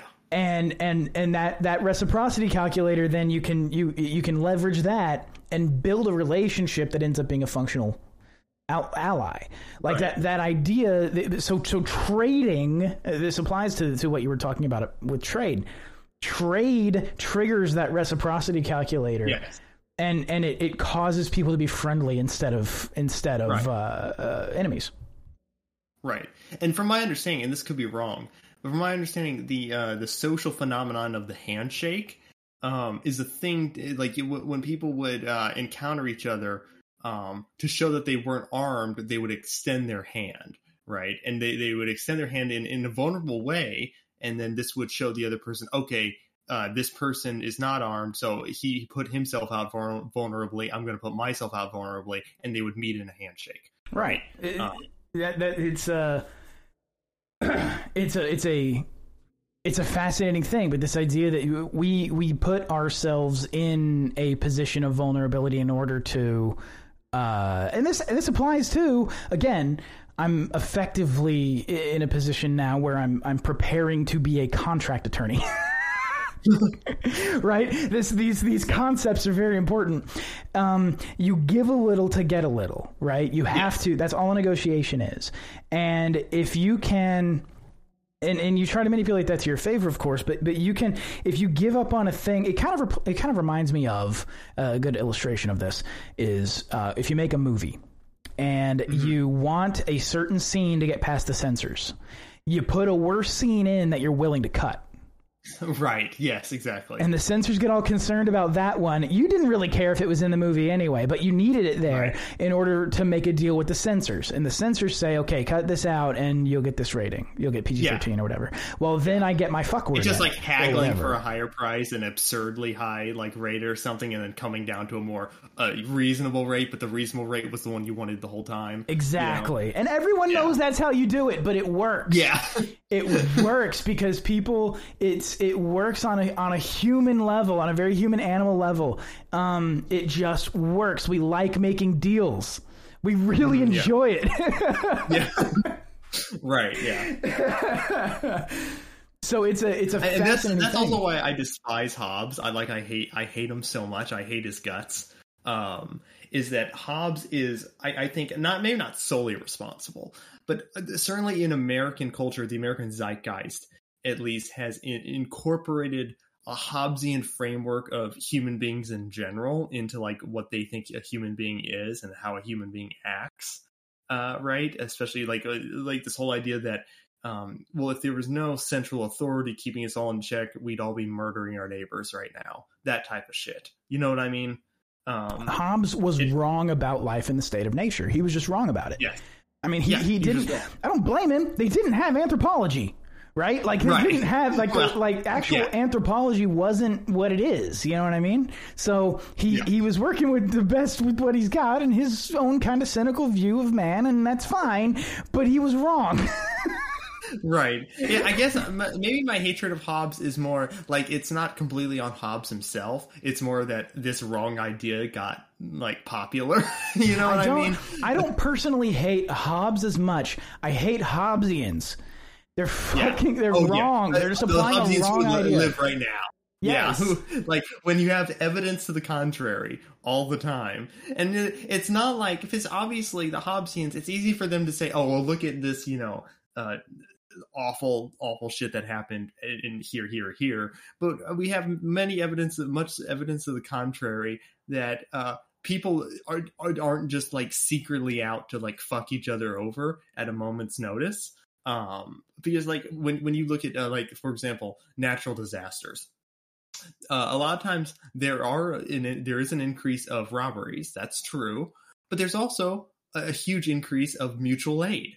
Like Yeah. you see this all the time, all the time. In all, mind you, in other places, so it's not. You can't just say, "Oh, well, it's it's probably just a, a- a social phenomenon that's unique to like you know this geography." No, in other places of the world, uh, and natural disasters, you see a similar type of behavior, which is that uh, people ex- go out of their way to help their neighbors in many like perilous conditions that they could die in.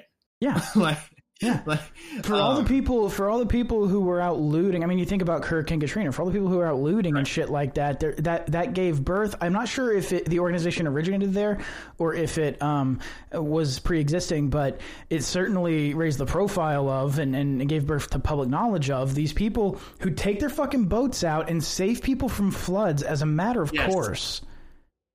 Yes, like, like, they, they- and they just do that because they want to help. like, so for every person that's out looting a fucking, uh, fucking electronics store, there's somebody with a boat who's saving someone's life, right, exactly. Or, or at least the number of lives saved is matching the number of TVs stolen. Like, you're not. Right. uh, there's some form of parity there that that that, that uh, those things rise. That that people who take advantage of those situations and people who um, use those situations to be helpful, those things rise at the same rate at the same time. Right. Like they're not. I, I I would be very surprised if there were evidence that um, that the at the end of the day, you do the math on it, that the number of people taking advantage of the situation outweighs the number of people who help and who save lives and the number of lives saved, like all that stuff that happens on the other side of that equation. Um, yeah, people stole TVs. Who gives a fuck? This dude's out Right. here with a boat saving lives. Fucking call the dude who stole the TV an asshole. He is. But Right. this other guy is where your attention should be. I I, mm, I agree with you. I, you're you're I, I say all that to say you're right, and I'm just jerking you off. but no, it's also it's also right like for the Hobbesians they they have this belief where right so the, the idea that well humans need this social structure right they need uh it's the, the idea behind so the, the idea behind Hobbesian Hobbesianism in the first place is that humans are in a natural state of war with each other at all times and by creating a, essentially a superstructure of violence above them like a, a leviathan um, above them that has the sole authority and the capacity to administer legal violence over a given geographic area. Um, this will keep them in check with each other. Um, because kind of now they have more problems to deal with. Yeah. But um, well, yeah. Well, now they're now they're more scared of the the sword hanging over their head than than the Yes. other guy. Yeah, yeah. Uh, so they have this which idea that questionable in itself. There's all kinds of stuff in the literature that you come across when you're uh, studying law. There's all kinds of stuff in the literature that talks about the retributive effect, or not the retributive, but the uh, um, what's the term? Um, I, I, it's another word I lost now. Uh, the uh, the uh, uh, I'm going to use the wrong word. That the the idea that law disincentivizes lawlessness or lawless behavior. oh right, Um, right, the, the and I can't remember the word for it, but um the and I I I know the word, it's just gone. But the uh, th- th- that idea is argued about in the literature. There's no agreement that laws actually stop people from doing what they want to do, regardless. Um, right, yeah. At least in any significant degree. And if if people were just looking to like uh, fuck each other over without some higher authority at play, um, it would seem to me that then, um, like the moment any state like or any state immediately collapsed, people would immediately try to kill each other. And while there are certainly people, as we said, that do try do like immediately go try to rob or kill or something like that, those people do exist. It's not that the Hobbesians are like completely wrong.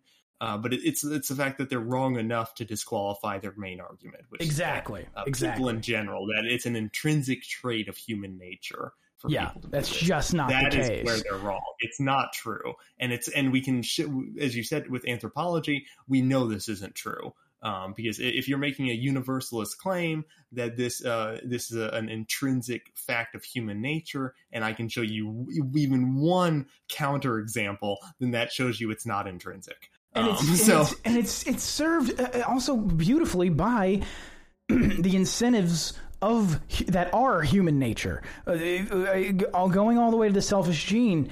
All of these things. All of uh, uh, human beings' desire for cooperation over violence is something that is intrinsic to our desire to procreate, our desire to continue the species.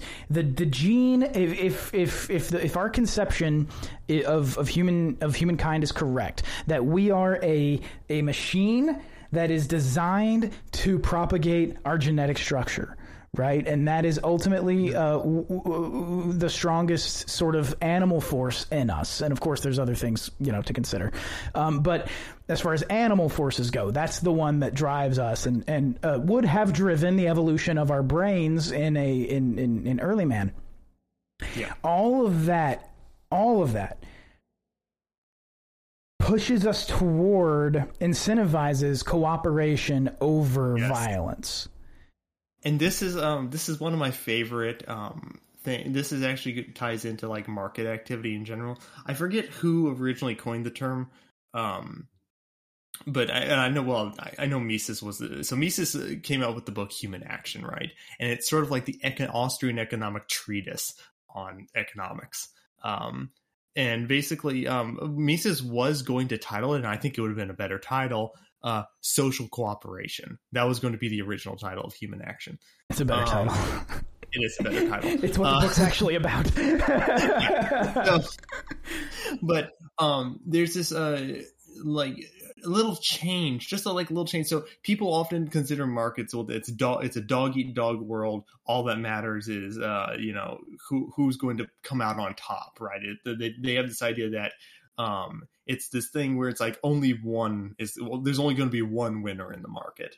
Um it's kind of like this leftist uh, critique of markets. But uh, something I, I really love is, is just changing markets from markets are not ne- completely a competitive field. In markets, what you're doing is you're cooperating to compete. yes. Or sorry, you're you're competing to cooperate. I'm sorry, I got that Yeah. backwards. You Yeah. are competing to cooperate. That is what markets are. Uh, the, the competitors between each other are co they're competing with each other in order to cooperate. That is what is going on in that or field. uh, and That's cooperating with others in order to compete. The the uh, you you don't have if you just think about people both, who yeah. manufacture stuff like car companies, for example, they have to source parts they have to source raw materials they have to source all kinds of stuff that that's that is a chain of cooperation that on balance is more cooperation than Ford v Chevy Yes. like all of the all of the cooperation up the chain that enables the competition between the two firms is on balance greater than those two competing entities. And you have that up the chain. You have up the chain the, the you know ford might contract with this company for their raw materials while chevy contracts with another one. Well those two businesses are in, comp- are in competition too but they have to cooperate as well. Right. there's a whole chain of cooperation for them too. So this it's not it's not uh, and I think what you're what you're uh, what what you're sort of describing it's not competition is not the feature right.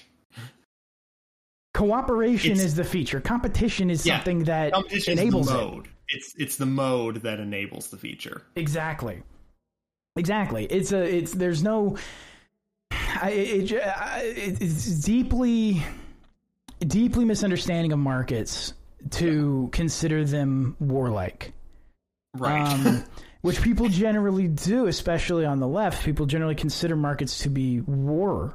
Um, it's war Right. with money, and that's just not the case. It's it's it's cooperative. It's a cooperative enterprise, and And and, in the in the times we usually do see corporations who have large uh, who uh, exhibit large amounts of violence, like with their like private militaries, like you know, obviously the East India Company is the prime example that leftists always use. It's like no, this was a government charter. Yeah. Like, the East India Company had a license to kill.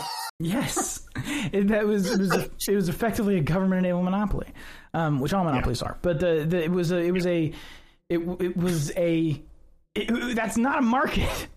Yeah, right. And that's the thing. That's the thing too. I, I uh, just a, a little something, a little aside is that a lot of people talk about like how well, well, you anarchists or you like right libertarians or whatever. Um, you're just pro business. It's like no, not necessarily. There's a lot of things businesses do that I, I might hate or might not like or might even be like outright. I think should be outright illegal. Um, I'm pro market. I'm not pro business necessarily. Right. you know I mean? Like Exactly. I, I'm pro market in the sense of peaceful market cooperation between firms. That doesn't mean I'm always going to advocate for what a company does because that's insane. That's an insane view of like being pro market. To say that you have to support everything a company does, well, multiple some companies do things that are just completely contradictory to other companies so you have to support both it's like well, no you can um. you don't have to support any of them you just it's just more of an, a general support of like they should be allowed to peacefully cooperate and There's a people can- reason. There's a reason Pop OS is on my computer right now. There's a reason I'm recording this right now Right. in Pop OS and not Windows. It's because I don't fucking like Microsoft and I don't like the way they do business and I want to leave Right. them. exactly And I'm doing Yeah. that. Right. So like when, when people always talk like that's the thing, right? Criticisms of a business, like if you're criticizing some corporation or something, that is an aspect of being that is an aspect of being in favor of free markets. It's the Like market. that is a free market activity. Like you there's no conceivable conception of a market without individuals, right? You can't you can't conceive of what that would be without like individual action and individual um, either ascent, like a descent or ascent or like whatever, right? So you have to, at a certain point, you have to say, okay, yeah, this is all just the market ultimately. Um, Exactly. At work. Exactly. Um, We got off on a really yeah, we tangent, really have. like And we- but I'm actually really okay with that because this isn't. And we were talking about this the other day, and uh, Yeah. you know, I don't care for curtains or fourth walls. We were Yeah. talking about this the other day. Um, the idea that this isn't, and and and because of all the Uvalde stuff, it kind of had became a uh, uh, uh, like a news show, show. like a like a current events Yeah. type show. That's not what this is supposed to be. The conversation we just had is supposed to be more emblematic of sort of what the show is. Not necessarily that fucking heavy, right? But just a conversation about stuff, you know? Um, and and and it, it's not about current events. And I'm I'm actually very happy that we went off on that tangent because it's it's more emblematic of of of what we had kind of talked about. Yeah, yeah, hundred percent. Um, I did want to tie it back to uh, what we, we were talking about. What everyday Bastiat? Yeah, that's what really started this. We were talking about what everyday Bastiat Exactly, yes. said about national wars. Um, and I did want to uh, like uh, pick on one thing here. He said that um, um, well, he's talking about like how you know we there needs to be this type of unity as you as you were saying before kind of just because is kind of what he's coming from uh, there needs to be this type of unity but it doesn't make sense to me and this is often i think one of the best anarchist criticisms um, that um, lobby at people who support state is is that well why why is canada why why can canada and cuba be separate countries right? Why are they allowed to be separate polities, uh, like distinct polities from each other, um, that have no real like as, uh, not like association with each other besides for Mhm. like you know uh, potential cooperation, I guess, um, between like sovereigns. Um, why do they? Why is it permissible for them to be separate polities? But not other places, right? Why why must a country be the same country throughout time? it doesn't really make much sense. And if it's permissible for one country and another country to be uh, geographically or uh, politically distinct from their polities, um, why then can we not have more polities, right? If you posit the existence of more than one, why can't you posit the existence of more than two? Exactly. Right? You know what I mean? So at a certain point, it's like, okay, well, and Rothbard made this point really well, which is like, well, if New York and and uh, if, if America and Canada can be two separate countries, why not uh, New York and Mexico? Right? Why not New Mhm. York and Manhattan? why, you know what I mean? Yeah. So There's no- uh, you can kind of keep doing this forever. I, uh, I can think of no reason. Well, that's the that's the ultimately. I mean, that's one of the things, and one of the one of my favorite things Eric July ever said in any of his songs is secession efforts all the way down to the individual. Like like if you you can secede all the way down to the individual, and there is no no consistent rationale as to why you can't. Right. Like there's there's like the only other ra- the only other consistent position would be a world government. Yeah, exactly. If you believe that anarchism is impermissible in any form, then it would seem to posit that you don't believe that there should be anarchism between countries. or any or Right. any other uh, form of anarchism, like any any other place where anarchism exists. I mean, the, the, uh, to your point, the, the Canada the Canada Cuba thing I find very interesting. If you work east from Canada, you hit Greenland and Iceland. Okay. Right. Canada, Greenland. I guess it's always pissed me off how those two countries are not descriptive of what they actually are. Like Greenland is full of ice, and Iceland is not full of ice. Yes. like it's always pissed me off. Like, they got it wrong.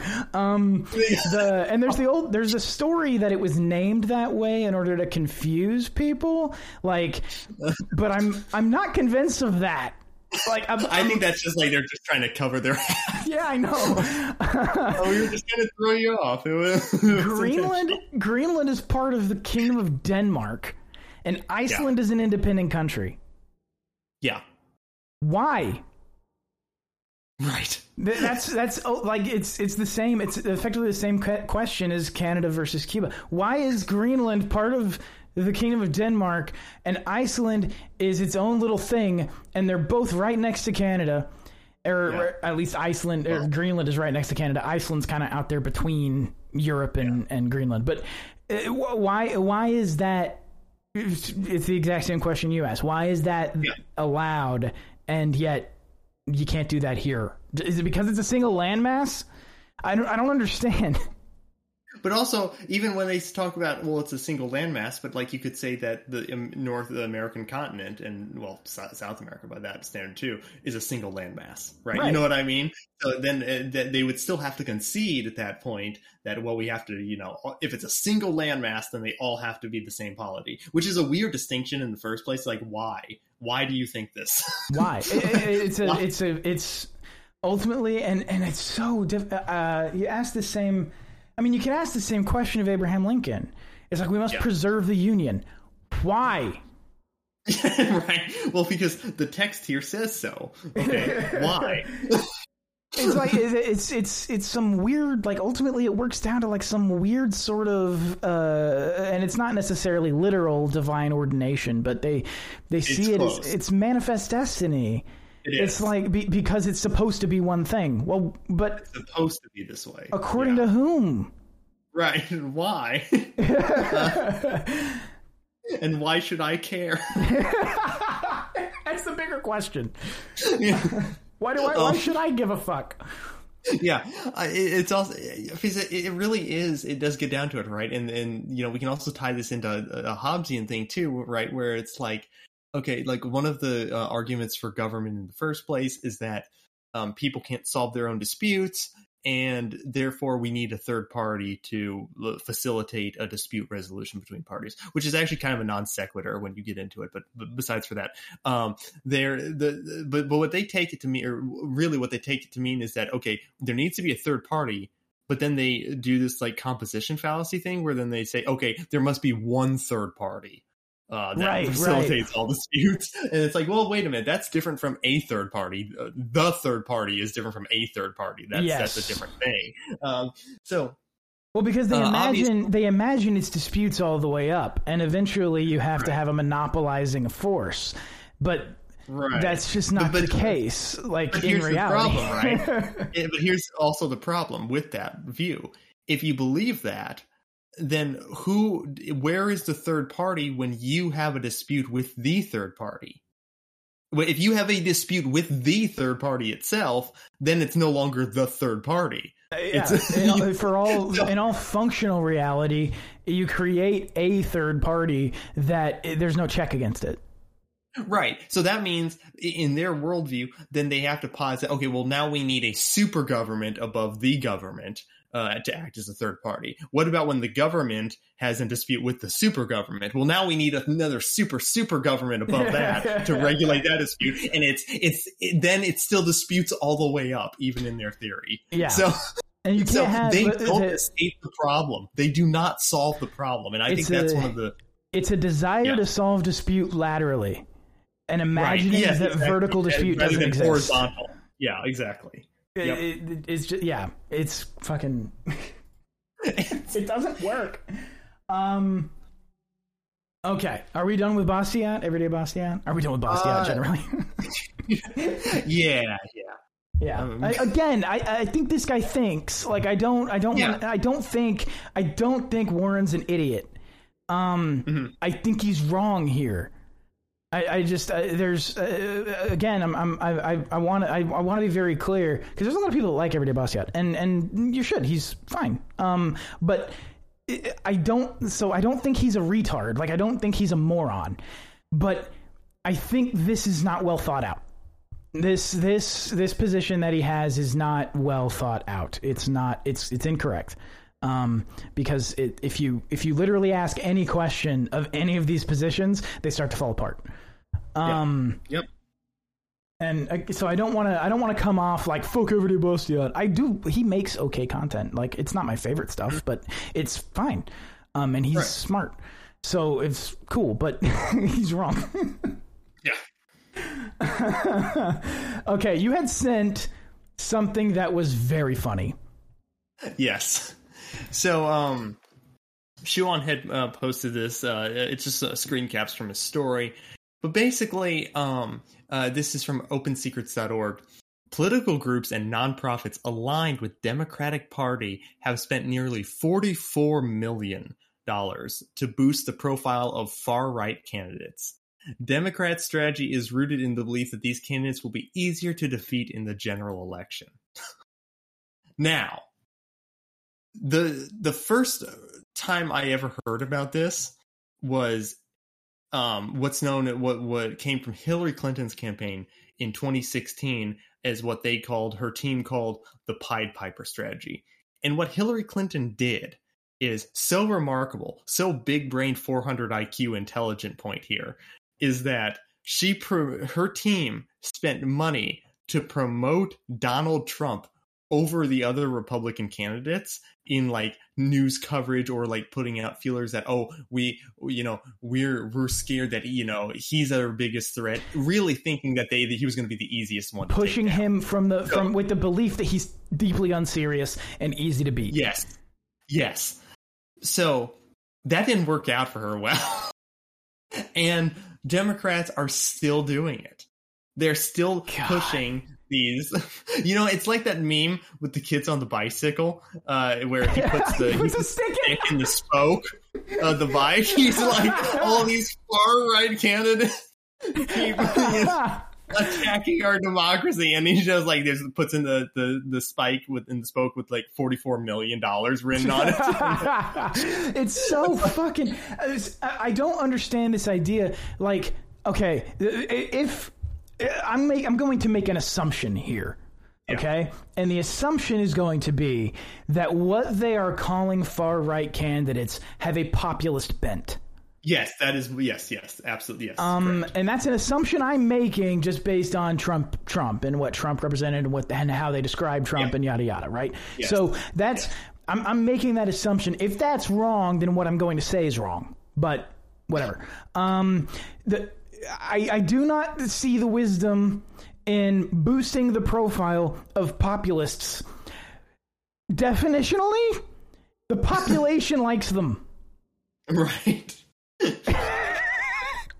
like there's no it doesn't make sense to boost populists if you are not a populist like they're the, the people they that's who they want to capture is the people that's that's that's, that's a populist uh, that's the, ultimately what what populism does it captures the people Right. um you need those people to vote for you not them Right. Also, just imagine, like, let's say you're just like, uh, you know, a Democrat, just an average Democrat who's well-meaning and who is genuinely scared of like a right-wing uh, controlled country. Imagine learning that your taxpayer dollars, your the donations that you sent to these people in the mail, went to candidates who you're who you you're scared of. oh like, god imagine the feeling of that. You're I that just guy. thought about the You're stupidity the that strategy, but you're absolutely right. Imagine you're that guy. now you now look at you. You Oh have egg all over your face, and these people sent your money away to people they've convinced you are terrifying. Evil. And, like you know, they, and- they are directly funding with your money. They are funding Yeah. what they what you believe to be evil. Yes. So Oh, imagine you're that guy. You're that person who sent money and who's like a true believer. You're a true believer Democrat who really believes that the Democrats are going to save you from this like right wing encroachment. And then they're giving money to the I, I hadn't even considered that. All I was thinking about was how dumb the strategy was. I didn't think about the way that like a donor would would see this. Oh man, that's funny. Oh god, yeah. How's your how's your political strategies working for you guys? That's that's a real. Mm, that's unfortunate for you. that sucks for you. Jesus. Oh, That's hilarious. That is really funny. Um. Okay. So there was there was one more thing. Is that all we have to say about that? Because that's Yeah, very yeah, very uh, funny. I think that's the story. Uh, I, I hadn't even considered that. I really hadn't. Um. Okay. There was one more thing. It's an Uvalde update yeah. We were talking about the guy uh, who was looking at the phone, right? And and the story that that was the dude whose wife had been hit, right? Um, Yep.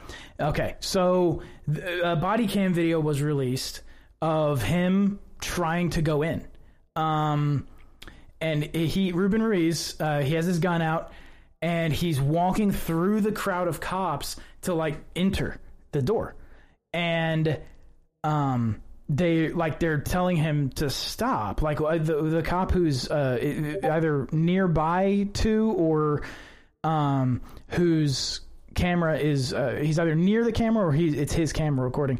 He says He's something like hey hey Ruben Ruben um you hear that? And then uh, he comes through this sort of you know he walks through and they like grab him and kind of turn him around. They don't grab him violently Yeah. but they sort of turn him around and walk him the other way And he says uh, uh, she. I think he says like she's shot or she's bleeding. Or Yeah, she's he says she like says that. she's she shot. She said she shot. That's Yeah. what he says to these other cops. And they um, And he looks like he's in a daze. Like he, pe- looks like he's in people a were daze. people were really coming down on him for not trying hard enough. People were really coming down on him like, God, he seemed pretty easy to stop and all this stuff. And I'm like, oh, if you look at him though, um, I feel for this guy. He looks like he doesn't know what's going on around him. Like he looks like he is absolutely shell shocked. You know what I mean? Yeah, I, I, I agree because it's like it's oftentimes right. It's easy uh, for people to criticize like how people react in like traumatic situations, but ultimately you don't know how you'd react in a traumatic situation either, even though you know how you'd like to react. So I do want to give like some benefit of the doubt here uh, to him. You know what I mean? Because it's like you know in that type, it- it's very common in traumatic situations for people to freeze up. Like Yeah. that's just You just shut down. so. Um, he looks like he doesn't know where the fuck he is. Yeah. Um, so I, I can completely understand that. Uh, I still think, yeah, yeah. Um, but uh, all the other cops who just stand around, uh, and knowing knowing that you know the wife of one of their uh, other cops is shot inside, along with you know the kids, and they're just standing around like, yeah, yeah, don't do anything. They're We're just gonna sit stopping him. This is the thing that bugs me about this. This isn't damning toward Ruben Ruiz. I don't think Uh, people saw this as very damning for him because he didn't even try and yada yada. I don't think that's the case. I, I, I totally, I can, um, I cannot sympathize, but I can empathize. Or is it the other way around? I don't remember. But um, I, Other way around. Is it okay? Uh, I, but I, I can't. I get how he would be so dazed. I can totally, I totally get it. He's this dude is his brain is broken. This dude does not know. He looks like he doesn't know where the fuck he is. Mm-hmm. Like if you look, he just he just looks. He's like she says she's shot. His eyes are big. He's he's Yeah. he's blown away. Right. This dude's brain isn't working. And I can also understand, frankly, wanting to stop him from going in if his brain isn't working. You know what I mean? Like that'd be dangerous for him. I can I can understand that if the other cops are doing something, you know what I mean? one hundred percent. That's where this is damning. Yeah. Exactly. Exactly. That's where this is most damning. It's not even necessarily in the fact that they stopped him because he looks like he's not able to go into a live fire situation. But mm-hmm. they're not doing shit. Yeah. They're watching a man try to save his wife and instead of stepping up and saying, "We got it. Go go away. We've got this." Yeah. Instead of saying that and taking care of fucking business, they just fucking stand there. Yeah. That's where this is damning. That to me is where this is most damning. I, I, I can't. I, I, these fucking cops, these absolute fucking shit stains. There was another meeting. I don't have the audio, but there was another meeting, another city council meeting where a guy stood up and he asked the city council if um, they were going to fire the chief of police. Uh, and and they started acting like, "Whoa, we said we were going to wait for the investigation." They wouldn't commit to it and he said, um, the guy said, okay, if he's not fired by noon tomorrow, I want Yes. all of your resignations. And the crowd fucking that. erupts. Yes. It was great. Oh, Everybody yeah. at that city, council meeting fucking erupts because he was like, okay, like they were being very dodgy and bullshit about it. And he's like, all right, if he's not fired by noon tomorrow, I want all of your resignations. Yeah. yeah, and I, I saw it too, and the crowd just erupts. It is great. It was it was a beautiful moment. And he's right. He's fucking right. Um okay, but that's the Uvalde update. This kind of became a story we were watching, so I, I wanted to make sure that we kept on it. Um Yeah. and uh okay. Is that all we've got? Is that everything? I think so. All right. Well, I spent all this week trying to get an operating system running, so I didn't have time to make outro music. I will have it by the next show. It'd be funny if the outro music was just you saying we don't have the outro music. I know, right? Shit. Um, I will have it by the next show, but uh, l- let's let people know where can people find you, Ace. Yeah, you can find me at uh, acearchist.substack.com and ace underscore archist on Twitter. And that's it. All right. Uh, I can be found, well, my friend Pacing Jouska, J O U S K A on Twitter. He's pretty great. You should follow him. And, uh, God, I hate having to do that. And uh, you can find this show at tetc.show. It will have links to other things you might be interested in, including uh, Ace's Twitter, his Substack, um, Pacing Jouska's Twitter. And uh, every now and then, and I did this on the last episode too, um, if there's something I say I'm going to include in the like notes, or if there's a link to something we need to have in there, uh, I'll drop it in the description of the show. So you can check that out at tetc.show. Um, and those will be there, or they should be in the description of the show on your podcatcher. I'm not sure how all podcatchers parse that stuff, so sometimes they're not clickable, sometimes they are. Um, but they're there at tetc.show. And uh, that's that's the show. Thanks so much for listening. Have a good one, guys. Peace.